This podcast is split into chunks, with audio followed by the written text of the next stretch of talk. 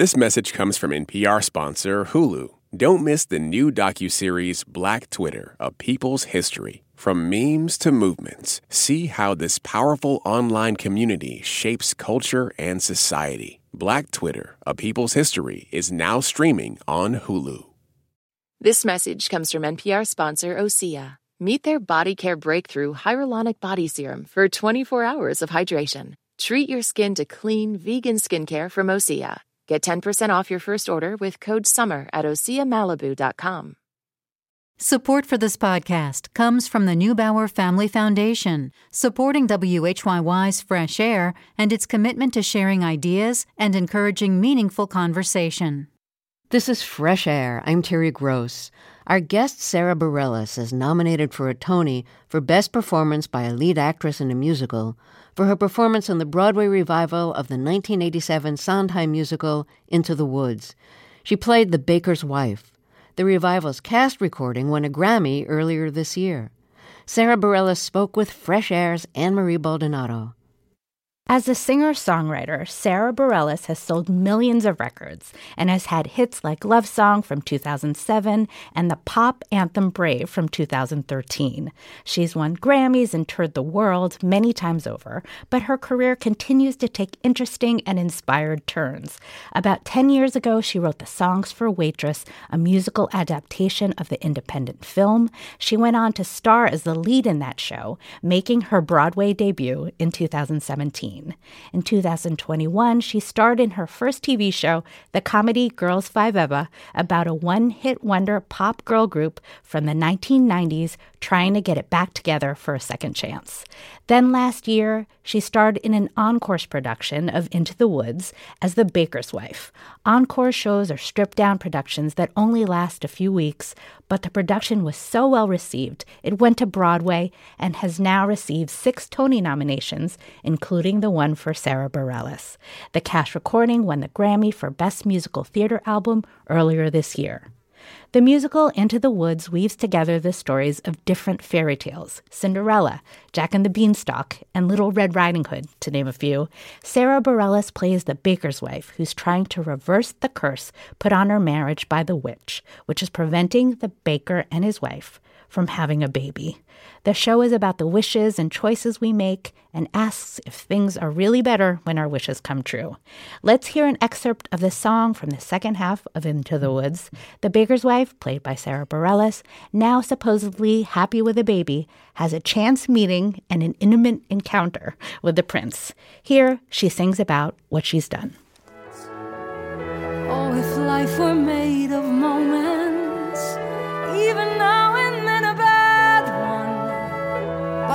life were only moments, then you'd never know you had one.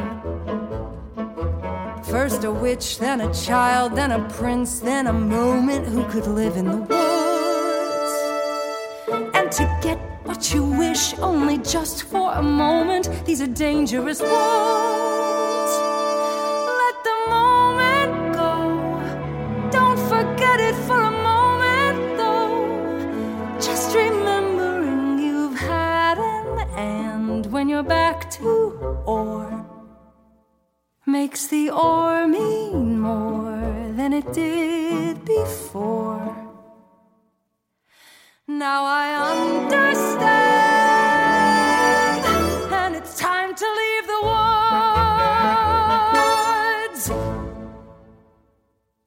Sara Bareilles, welcome to Fresh Air. Thank you so much. It's a thrill to be here. You have said that maybe all Sondheim, but this show in particular is is challenging to sing. Can you describe what you mean by that? Yes, the freaking intervals are insane.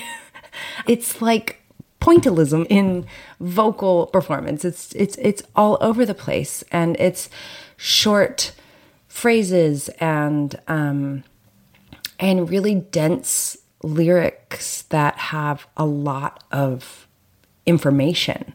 So it's um, you really have to be on your words.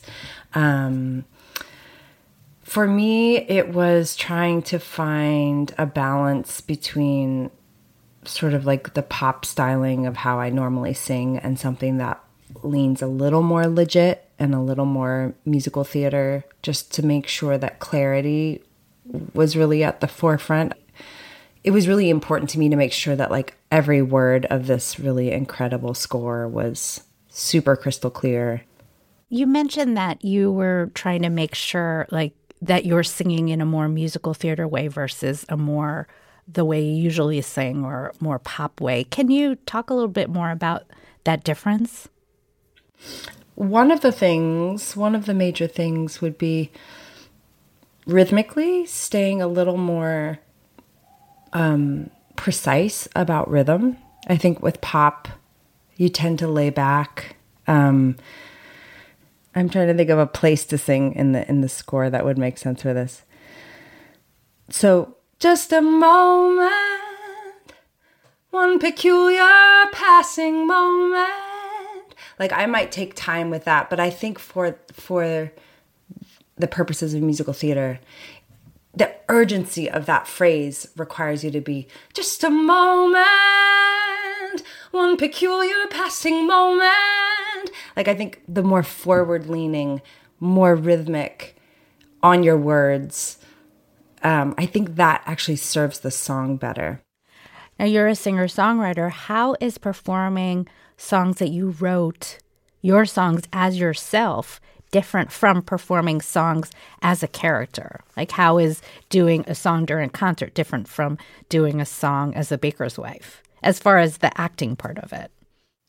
I think the biggest change is something I learned from doing Waitress, which was, you know, I wrote all of the music for that show. So going into the show, I think my approach initially had been as the songwriter. And I had to learn, you know, a character is not, doesn't know what the end of the song is yet. a character is in it moment to moment to moment. So every thought is a new idea and coming from somewhere and attached to the thought that had come before. So you have to, it's what I love about acting actually is it's a real meditation and staying present where you are just in this moment right now and then where did the bloom of the next thought come from and what does that lead you to and what are you connecting with on stage that is reminding you of something else you need to say it's just that you're having to watch someone in real time go from a to b to c um, and as a songwriter you know the agreement with the audience is that we all know I wrote it. We all know I know what's coming next. it's been prepared. But as an actor, you have to sort of disappear into the journey and let your character's discoveries be center stage. You first performed the role of the baker's wife in an Encores production of Into the Woods. And just to let listeners know, Encores is this program in New York. It's more than a stage reading, but it's not a full production. It's more, it's a smaller thing. It's only a couple weeks um, of yeah. productions. And that that show was so well received. It went to Broadway, became a full show, and now has been nominated for Tony's. Was it a shock for you that this performance that was supposed to only last a few weeks became this huge Broadway experience for you? Um, yes, 1000%. Um, I, I, I had a whole year planned.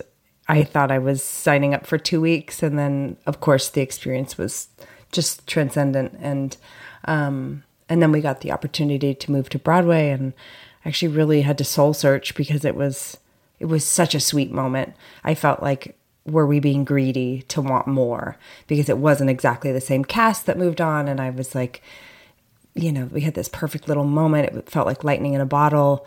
Are we being greedy by wanting to you know, extend? But essentially, it's what I love about theater is that every reinvention is a chance to find something new. And the new cast brought new kinds of um, interpretations and heart to the experience. And I'm so glad that I said yes. And then this Tony nomination is just a, a marvel. Well, do you prepare for something different if it's, you know, a kind of a two week thing? Like, do you think that made it less precious or something um, when you're um, preparing for it?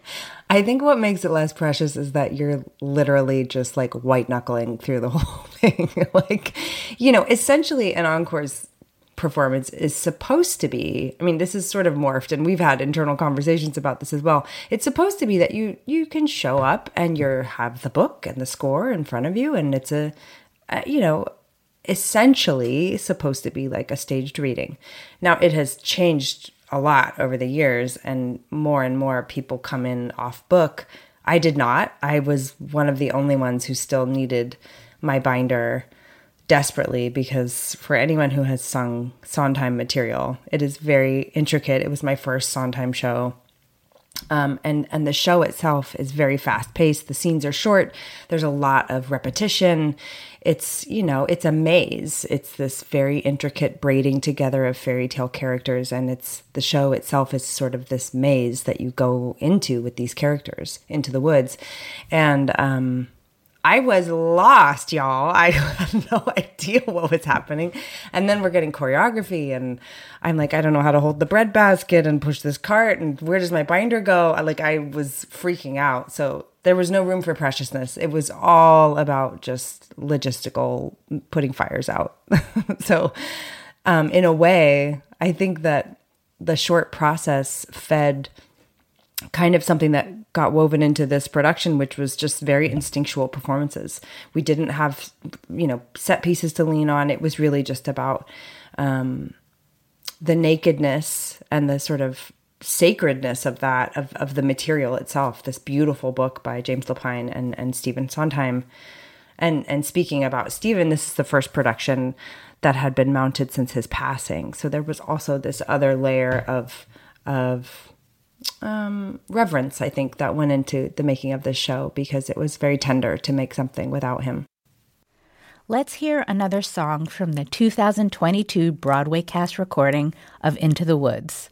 This is Brian Darcy James as the baker and Sara Bareilles as the baker's wife singing the song It Takes Two.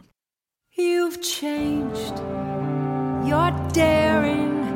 You're different in the world more sure, more sharing. You're getting us through the walls. If you could see, you're not the man who started, and much more open hearted than I knew you to be. It takes two. I thought one was enough. It's not true. It takes two of us, you came through. When the journey was rough, it took you. It took two of us. It takes care, it takes patience and fear and despair to change. Though you swear to change, you can tell if you do. It takes two. You've changed, you're thriving. There's something about the war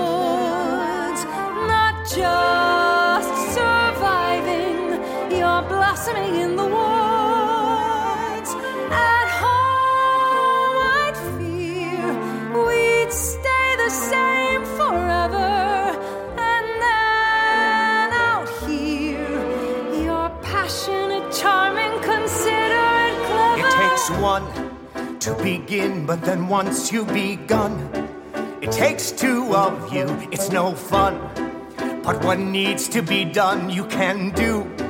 When there's two of you, if I dare, it's because I'm becoming aware of us. As a pair of us, each accepting a share of what's there. We've changed, we're strangers. I'm meeting you in the woods. Can you describe where you grew up in California? Yes, I grew up in a little town called Eureka. It's kind of the biggest city in Humboldt County, so very, very northern California, about five hours north of San Francisco, right on the coast. Beautiful redwood forests. We're sort of known for our old growth redwoods. And marijuana, if you've heard of that. So we're known for those two crops. And uh, it's an amazing childhood actually spent a lot of time outdoors um, you know sang with my sisters my family was really involved in theater so i did a lot of um, participating and watching of community theater. Um, I had I struggled at school a little bit, and that's a big part of why I started writing. So um, I, I started writing songs when I was pretty young, probably about six or seven. Um, didn't share them for a very long time, but I think my my interest in being an observer was somewhat born out of feeling a little bit like an outsider. But it is one of the things I love about the artistic community is that I think everybody relates to that on some level. We're just uh, a bunch of misfits, misfit toys who found each other. What were you writing songs about when you were that young? The first one I remember was about stars. It was called Star Sweeper. and I'm pretty sure it was like a it was like a Disney I probably just ripped off something from Disney. Um, but I, yeah, Star Sweeper, Star Sweeper, bring me a star. Star Sweeper, Star Sweeper, now and from far. I will be waiting through all of the years. I will be waiting through gladness and tears. So, um, I'm not, no copyright infringement intended if that belongs to someone else. But that's the first song I remember writing in quotations and it's like I have a little, you know, piece of paper that where I've written that out on. So that's the first song I remember writing, but I, I wrote a lot about, you know, my crushes at school and um, just sort of searching for a place to put my thoughts and feelings. And yeah, my they they became sort of glorified journal entries, my songs at that age. But you didn't perform them for anyone.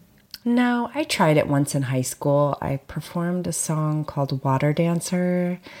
And, you know, I was listening to a lot of Tori Amos at the time, and I'm not sure that I even really understood what she was talking about. I was so young and um, not that sophisticated emotionally. And so I think I wrote a song about a drowning water dancer, and I performed it at my high school, and nobody got it. And they think they they applauded politely but clearly didn't get it. And I was devastated and humiliated. And I didn't play anything for anybody for a lot of years after that. I read that you cried the day you got a record contract. Yeah. Why was that? Did you feel conflicted or was it fear? Uh, all of it. Yeah, I mean, I'm very fear based in general. It's something I work on a lot in therapy and with medication. But um, what I realize now, all these many years later, is that I think I was always afraid that there was some essential part of myself that would be abandoned or lost if I got discovered, got famous, uh, you know, moved out of the apartment I lived in. You know, there was a- any kind of change, I think, represented some fear of abandoning some essential part of myself. I mean, I remember the first time I came to New York, I, I had a meeting with my product manager, Scott Greer, at the time at, at, at Epic Records. And I had done a photo shoot and we were sitting in his office and he was showing me these, you know, pages of photographs, these beautiful photographs, and talking about what the layout of the album could be. And instead of any remote sense of joy, I was in sheer panic and overwhelm. I I couldn't I almost couldn't get through the meeting. I was you know biting my lip to try not to cry. Walked out of I think it you know 555 Madison or whatever that address was at the time in the middle of Midtown. Stepped outside the building and sat down on the curb and just cried. Just total overwhelm. No fun, no excitement, no joy. I'm way too grew up way too Catholic for that. I'm just like just complete guilt. I don't even know what I've done wrong, but I already feel bad for it. And I, um, yeah, it's taken a lot of years to learn to enjoy sort of the fruits of my labor, and to allow the fact that I get to work in music to be a really fun, joyful thing that I get to celebrate and share it's a blessing. I won the lottery, and the only way to squander that those winnings is to to not know how to enjoy it and to share it like generously. Well, I want to play one of those early songs. This is your debut single, Love Song, which came out in 2007. Head underwater, and you tell me to breathe easy for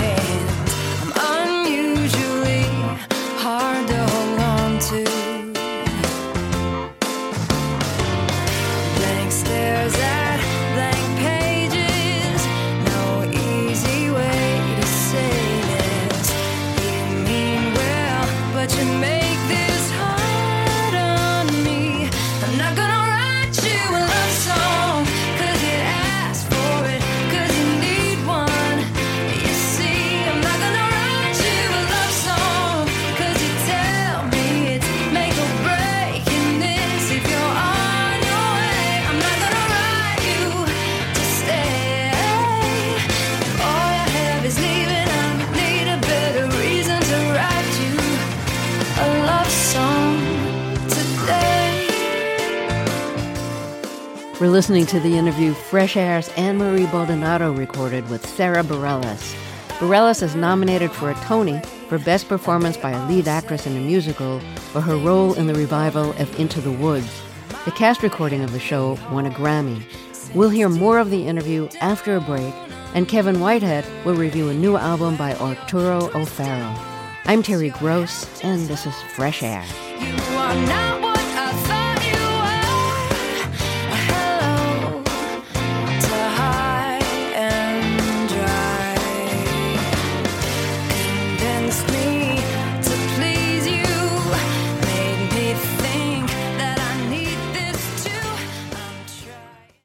This message comes from NPR sponsor Hulu. Don't miss the new docuseries Black Twitter: A People's History from Onyx Collective and Hulu. Directed by Prentice Penny, executive producer of Insecure, Black Twitter: A People's History tells the story of how black voices found a new home online and blossomed into a force for change while laying down some hilarious tweets along the way. From the memes to the movements, see how this powerful community shapes culture, society, and politics. Black Twitter, A People's History, is now streaming on Hulu. This election season, you can expect to hear a lot of news, some of it meaningful, much of it not. Give the Up First podcast 15 minutes, sometimes a little less, and we'll help you sort it out what's going on around the world and at home. Three stories, 15 minutes, up first every day. Listen every morning wherever you get your podcasts. This is Fresh Air. I'm Terry Gross. Let's get back to our interview with singer, songwriter, and actor Sara Bareilles. She's just received a Tony nomination for Best Performance by a Lead Actress in a Musical for her role in the revival of Into the Woods. The cast recording of the show won a Grammy. She wrote the songs for and starred in the musical Waitress, a film of a live production of the musical, premieres next month at the Tribeca Film Festival. Bareilles also co stars in the comedy series Girls5eva, which will air its third season later this year on Netflix. She spoke with Fresh Air's Ann Marie Baldonado. Uh, you were asked to work on songs for a musical adaptation of the independent film Waitress. How did that project come to you? And did you know you wanted to do it right away? I had reached out to um, my theater agent in New York, Jack Tantleff, about actually pursuing a, a, way to be on stage. So I actually did an audition for Into the Woods. I read that, but you auditioned for Cinderella. I auditioned for Cinderella for the production that went up in, in Central Park. Um, and spoiler, I did not get that role. I auditioned and realized, boy, I was very green and had no real sense of how to approach that path. Um, and then Jack came to me with uh, Waitress. I think um, Diane Paulus, our director, had had reached out and they were looking for a composer. And I had a lunch with Diane. I had not seen the film at the time, and I was really unsure of. Uh, this was off my map. Like I had not ever considered taking on something like this. It felt impossible.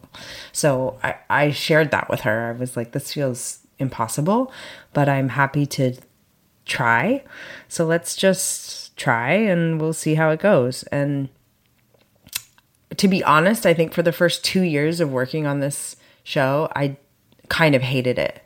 What about I, it? I, uh, the tedium, the confusion, the swing and a miss, the, the, you know, kind of the moving target of of trying to put the puzzle pieces together of maybe this is a song maybe it's not a song maybe we move it around maybe it was it felt so disorienting but i was i'm so stubborn and i'm so controlling about art that i i think i was a little bit like a dog with a dog toy and like once i had it i kind of couldn't let go of it even though i was a little bit miserable for the first two years and then i fell madly, deeply, devotionally in love. It is the the love of my artistic life.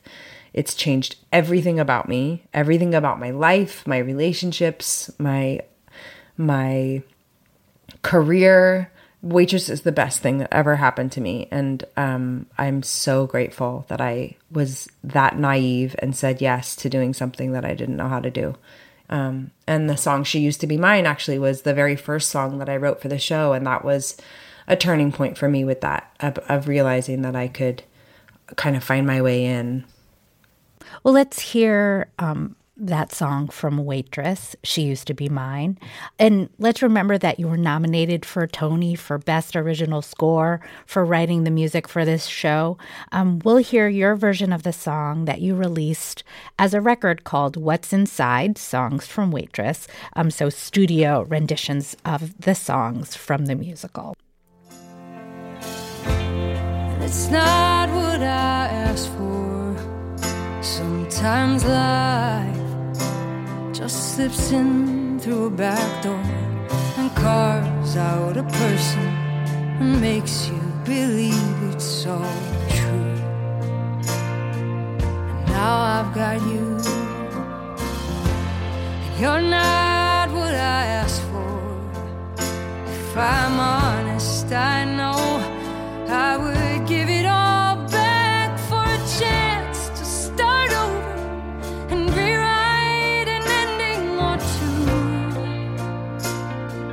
the girl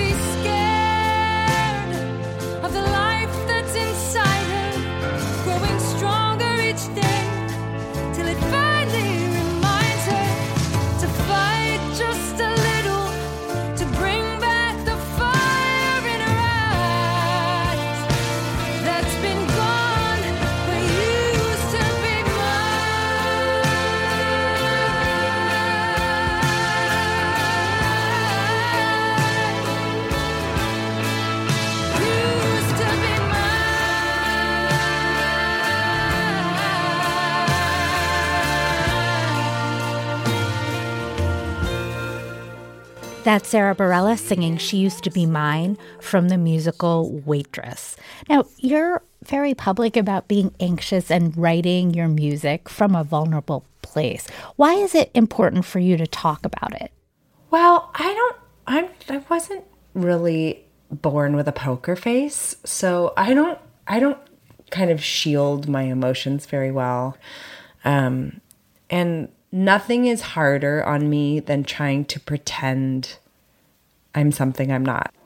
And so my anxiety is a very true part of me. And I will say for those listening who struggle with anxiety, um, with the help of meditation, therapy, and quite newly medication, um, I take Lexapro. And um, I started that very fearfully, didn't want to, never wanted to be on medication my whole life, was certain I would never try it, didn't, not interested at all. And then really got to like the bottom of the well and couldn't find a, after the pandemic, I think the, the magnitude of the grief and the magnitude of the loss and fear and political discord and disappointment in how so many things were handled just on on a large scale and then just interpersonally. I couldn't pull up. And i tried lexapro for the first time and it is a game changer. It has been a game changer for me. And um, you know in terms of quality of life and capacity to hold uncomfortable feelings um, it's a much better way to walk through the world Was part of your hesitation to start medication like were any of your reservations artistic? Like, did you feel like you weren't sure you could access your feelings in the same way um, when you were percent. writing? Yes, I was scared that I would get sort of pulled farther away from myself. You know, my melancholy is a big part of of my motivation as a writer. Seeing sadness and wanting to translate and articulate it or observing a tenderness in some situation or in a person I see. Um, and I was afraid that being on medication that something would get subdued or something would get suppressed or some um, my feelings would just feel muted or like there was a blanket over them or so I, I had all these ideas about what it would feel like to be on medication without having tried it. And i think the thing that i tell people who are questioning whether or not to do it and some you know i got lucky. I, it was my first try that i actually started to feel better. And that is not the path for a lot of people. And i know it can be a really frustrating and scary time. Um, but you know the possibility that you actually could get closer to yourself. And i feel you know it was mythology to believe that that sadness was somehow my source material. It's actually it's a part of it. But when when the sadness starts to become the north star or like the the organizing principle that's out of balance that's not that's not telling the truth that's actually telling a lie my guest is actor, singer, and songwriter Sara Bareilles. She just received a Tony nomination for Best Performance by a Lead Actress in a Musical for her role in the revival of Into the Woods. She wrote the songs for the musical Waitress and starred in the show. A film version of the musical is premiering next month at the Tribeca Film Festival. More after a break. This is Fresh Air. This message comes from Apple Card. You earn up to 3% daily cash on every purchase. That's 3% on products at Apple, 2% on all other Apple Card with Apple Pay purchases, and 1% on anything you buy with your titanium Apple Card or virtual card number. Visit apple.co slash card calculator to see how much you can earn. Apple Card issued by Goldman Sachs Bank USA, Salt Lake City branch. Subject to credit approval. Terms apply. Support for this podcast comes from the Neubauer Family Foundation, supporting WHYY's Fresh Air and its commitment to sharing ideas and encouraging meaningful conversation. What does it mean to be Black in America? In NPR's Black Stories, Black Truths, a collection of stories as varied, nuanced, and dynamic as the Black experience, you'll hear it means everything. Search NPR Black Stories, Black Truths wherever you get your podcasts. This is Fresh Air. I'm Ann Marie Baldonado, back with singer, songwriter, and actress Sara Bareilles.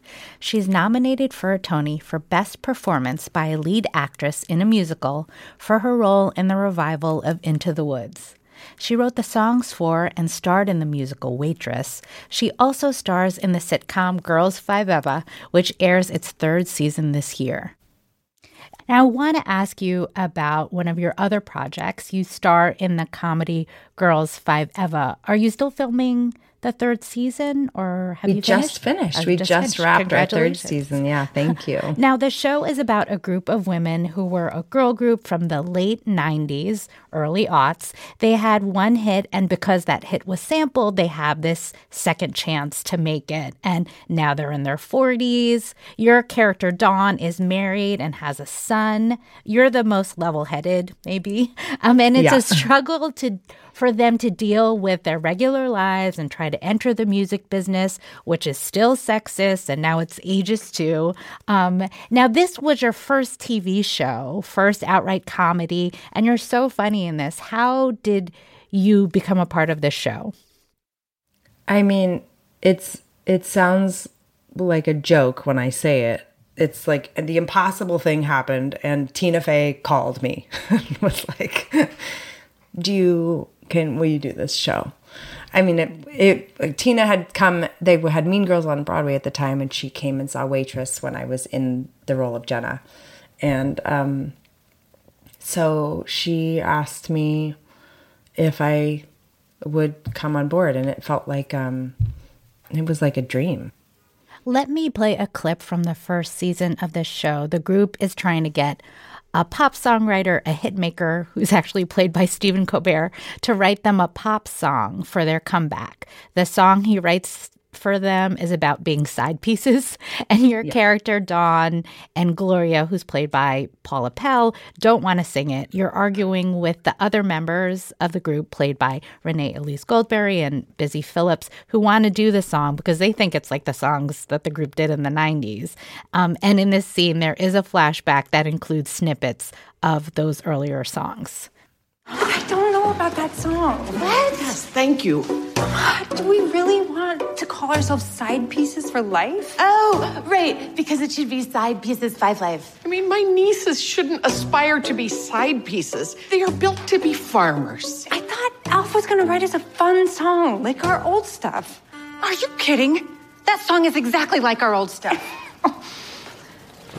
Cause our eyes were so much bluer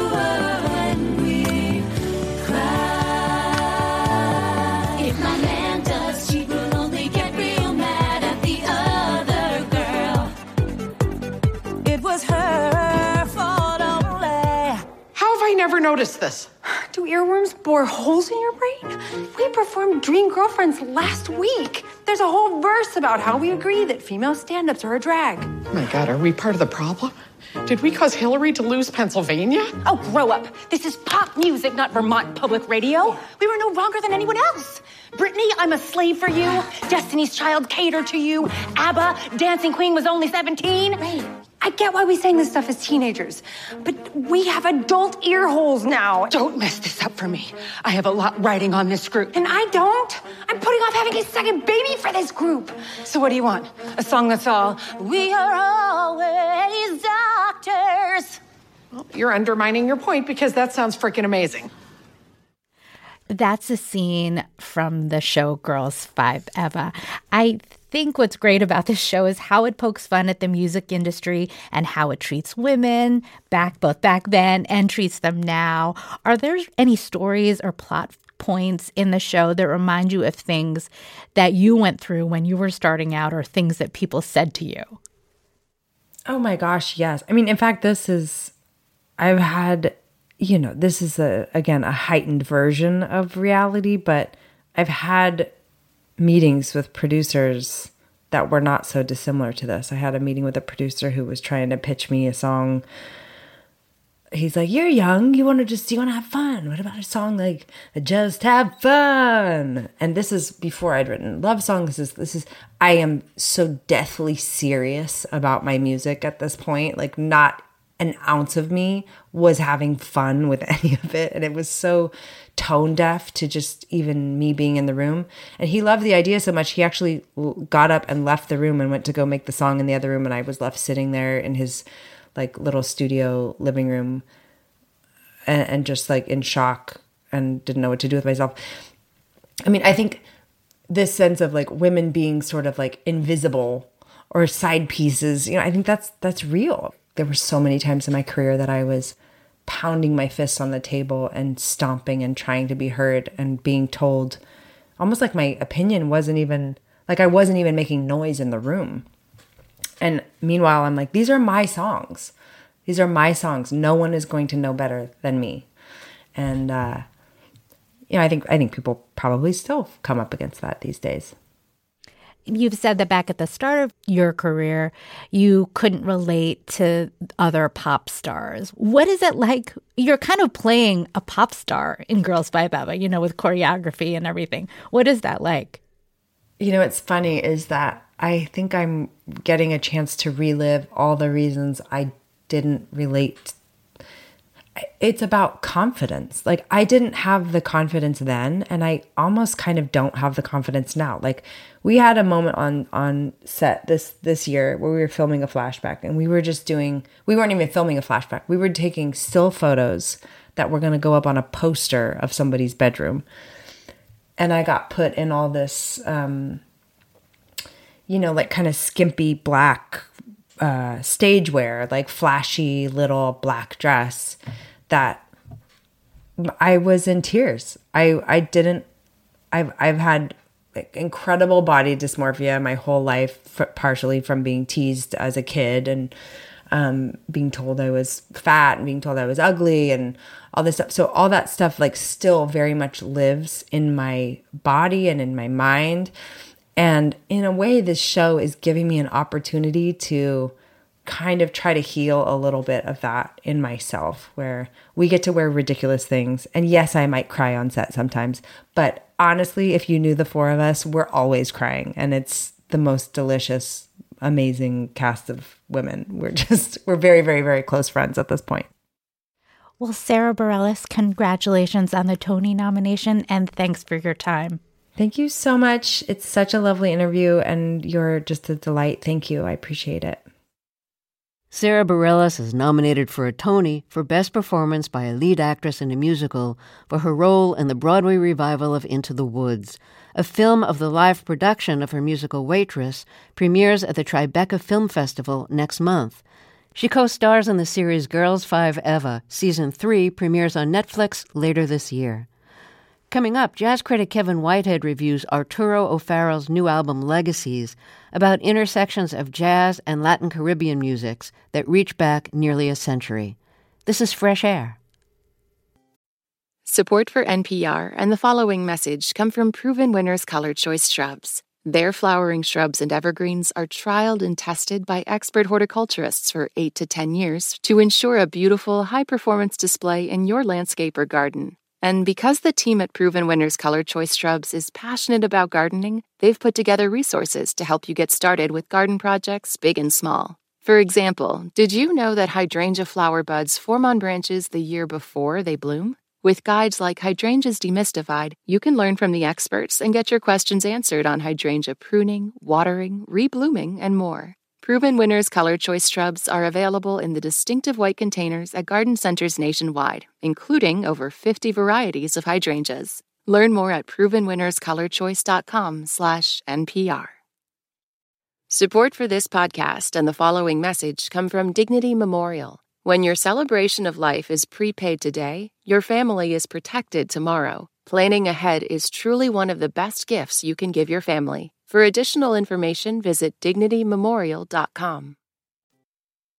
Support for NPR and the following message come from PBS. PBS invites you on a trip to the future. A Brief History of the Future is a groundbreaking series filled with hope and possibility about where people are today and what could come next. From tech to tradition, from climate to culture, from science to spirituality. Join futurist Ari Wallach on a journey around the world as he meets the brilliant minds and brave pioneers remaking people's futures for generations to come. A Brief History of the Future. Stream now on PBS and the PBS app.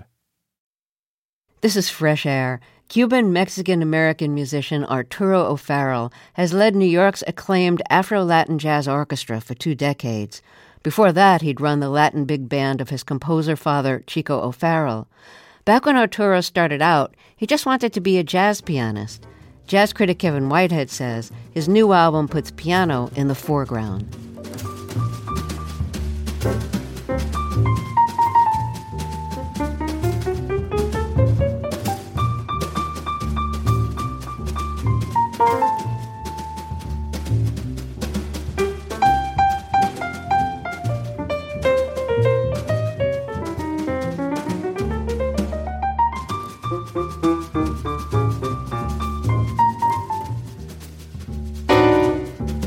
Arturo O'Farrill on the 1935 tune Obsession, written by the great Puerto Rican bolero composer Pedro Flores while he was living in New York.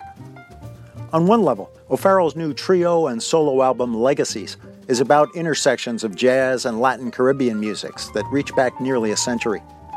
Like so many before him, the pianist steers between formal Cuban dance syncopations and jazz's spontaneous liberties with a beat.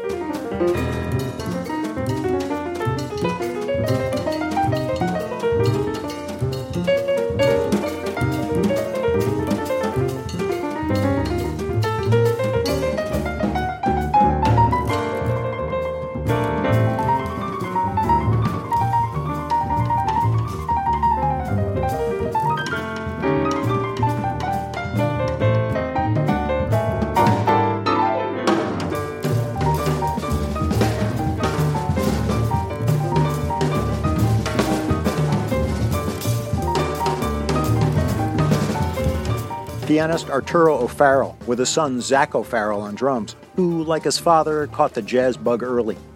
When Arturo was 19, composer Carla Bley heard him playing a bar gig and drafted him into her 1980s big band. He plays one of her elegantly simple ballads from that period. Its Norwegian title translates as Development Song.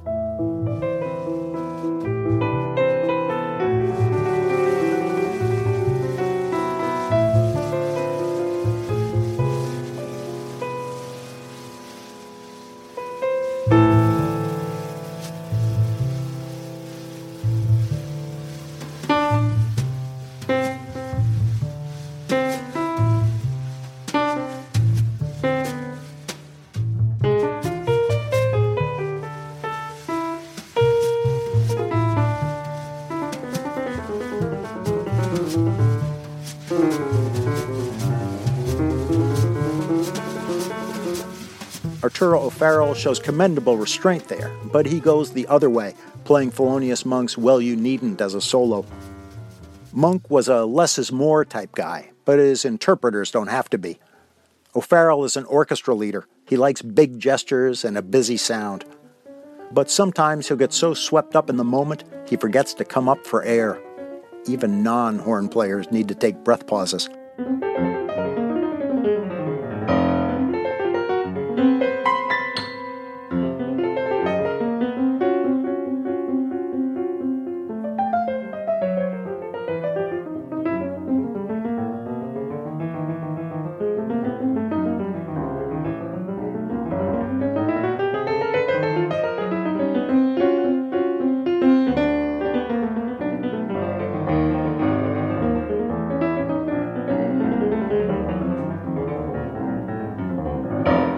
Arturo O'Farrill balances freedom and discipline, covering a 1951 tune where pianist Bud Powell made his Afro Cuban influences clear, from Max Roach's cowbell to its Spanish title, Un Poco Loco. O'Farrill really flies on his version. All that history he knows doesn't weigh him down. Liany Mateo is on bass. She also plays in Arturo's Afro Latin Jazz Orchestra.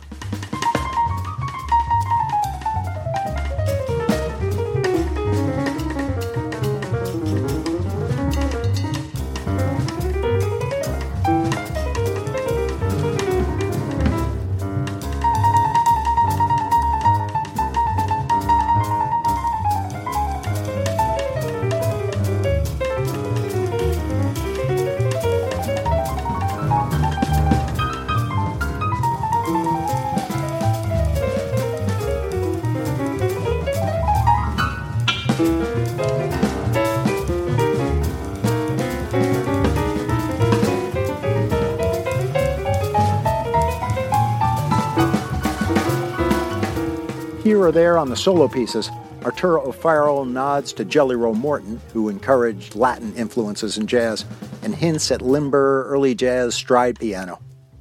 One of the solo ballads is Pure Emotion by Arturo's bandleader father, Chico O'Farrill.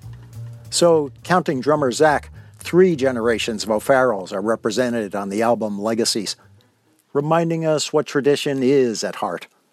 Our ongoing conversation with those who came before us and those who come after.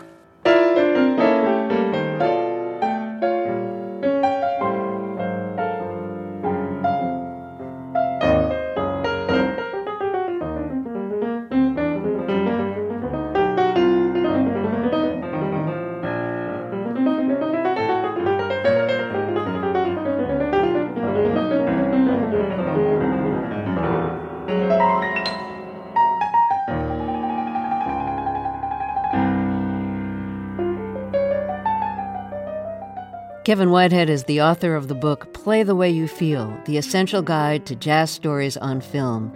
He reviewed Legacies, the new album by Arturo O'Farrill. If you'd like to catch up on fresh air interviews you missed, like this week's interviews with actor Joel Edgerton, humorist Samantha Irby, and historian Matthew Dallek, author of a new book about how the extremist group, the John Birch Society, radicalized the American right, check out our podcast. You'll find lots of fresh air interviews. And just a reminder that you can subscribe to our free newsletter written by two of our producers. It's a fun read with a behind the scenes look at our show, staff recommendations, and more. It will arrive in your email every Saturday morning. You can subscribe at freshair.npr.org. Fresh Air's executive producer is Danny Miller. Our technical director is Audrey Bentham. Our engineer today is Adam Staniszewski. Our interviews and reviews are produced and edited by Amy Salit, Phyllis Myers, Roberta Shorrock, Sam Brigger, Lauren Krenzel, Heidi Saman, Ann-Marie Baldonado, Teresa Madden, Seth Kelly, and Susan Nyakundi. Our digital media producer is Molly Seavy Nesper. Thea Challoner directed today's show. Fresh Air's co-host is Tanya Mosley. I'm Terry Gross. This message comes from Schwab. It's easy to invest in ideas you believe in with Schwab investing themes like online music and videos, artificial intelligence, and electric vehicles. Choose from over 40 customizable themes. More at schwab.com. Support for NPR and the following message come from IXL Online. Is your child asking questions on their homework you don't feel equipped to answer? IXL Learning uses advanced algorithms to give the right help to each kid, no matter the age or personality. One subscription gets you everything. One site for all the kids in your home, pre K to 12th grade. Make an impact on your child's learning. Get IXL now. And NPR listeners can get an exclusive 20% off IXL membership when they sign up today at IXL.com/NPR. It's a high stakes election year, so it's not enough to just follow along. You need to understand what's happening so you are fully informed come November. Every weekday on the NPR Politics Podcast, our political reporters break down important stories and backstories from the campaign trail so you understand why it matters to you. Listen to the NPR Politics Podcast wherever you get your podcasts.